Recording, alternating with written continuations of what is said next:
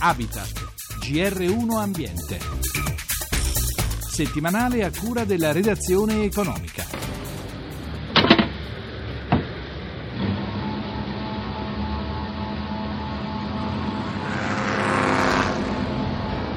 Il motore del 2000 sarà bello e lucente. A Tortona, in Piemonte, è stato inaugurato in questi giorni il primo distributore di benzina italiano in grado di erogare miscela con bietanolo di seconda generazione al 10 e all'85%. L'idea è quella di produrre energia per autotrazione a costi più bassi e producendo meno anidride carbonica.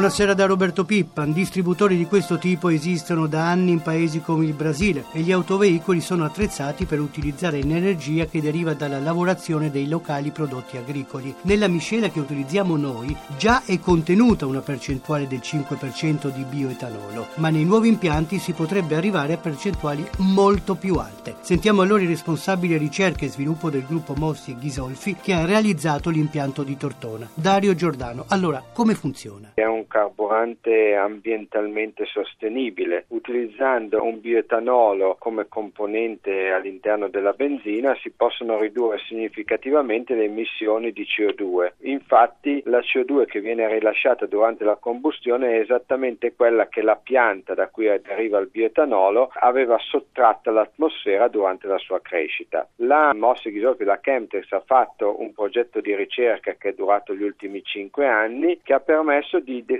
una tecnologia che consente di partire da piante, non più da derrate alimentari e in questo modo si riesce a produrre un etanolo che è competitivo con la benzina come costo. Produrre un litro di etanolo di seconda generazione costerà meno che produrre un litro di benzina utilizzando il petrolio. Se uno ipotizza lo stesso livello di accise, comunque alla fine costa meno anche la pompa. Quale sarà l'origine della materia prima? Il nostro impianto che sorgerà a Crescentino e che partirà prima della fine dell'anno produrrà a partire da scarti agricoli quali paglia di grano e paglia di riso e utilizzerà poi una filiera dedicata con Arundo Donas che è la comune canna gentile. Quindi sono biomasse lignocellulosiche che non sono in competizione con la filiera alimentare. Quindi non ci sarà importazione di questi prodotti, ma verranno prodotti in loco. Verranno prodotti in loco e all'interno di un raggio di chilometri abbastanza contenuto.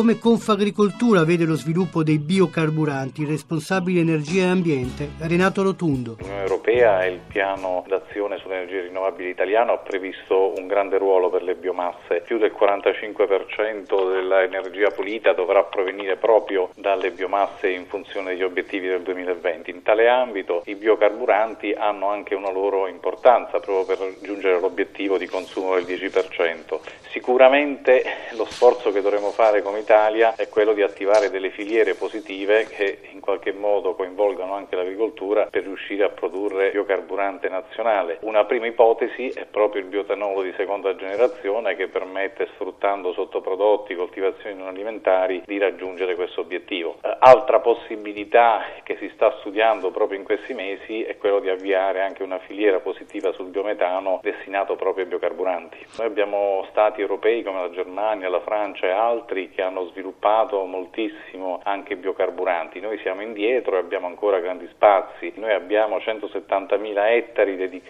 allo sviluppo delle energie rinnovabili da biomasse a fronte di dati molto molto superiori negli altri paesi, per cui di spazio senza creare competizione con l'alimentare ce n'è tanto. Abbiamo circa 400.000 ettari a set aside che possono essere riconvertiti, abbiamo tutta la parte del bacino bieticolo saccarifero, sono circa 260.000 ettari non più utilizzati per la bioticoltura e abbiamo anche una grossa problematica di abbandono proprio delle colture nel mezzogiorno d'Italia proprio per mancanza di redditività, però rimane che l'obiettivo numero uno dell'agricoltura è quello di produrre cibo, su questo non c'è dubbio.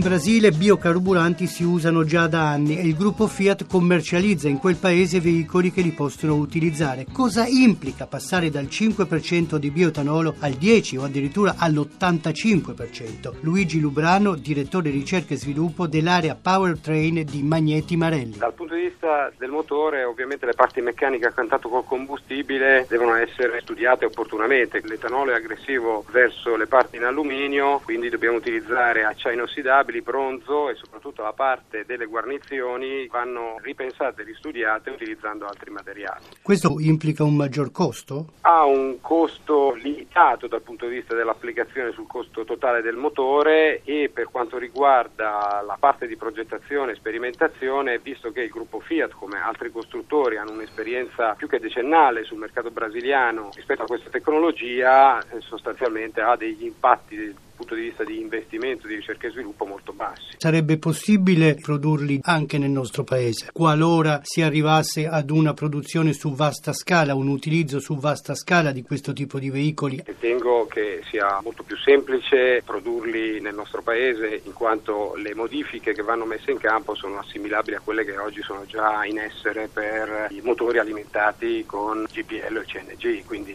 non stiamo parlando di tecnologie non disponibili in Europa.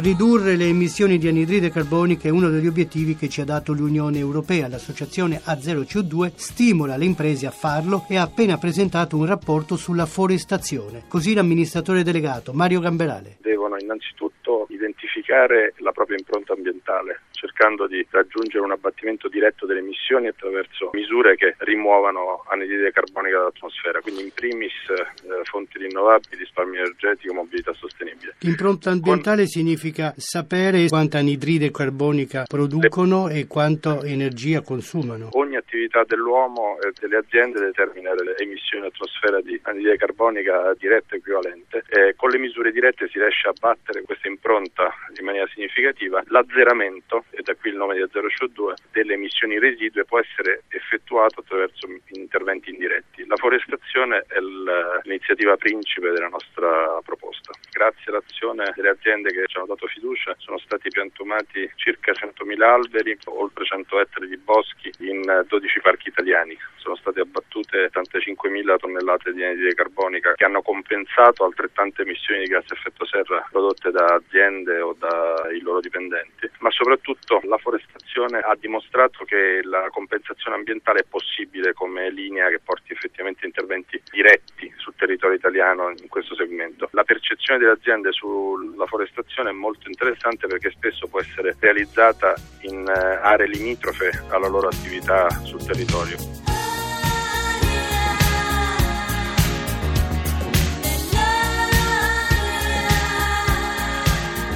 Concludiamo qui da Roberto Pippan e in regia da Francesca Librandi l'augurio di una buona serata. Per suggerimenti e proposte la nostra mail è habitat.rai.it. A risentirci sabato prossimo.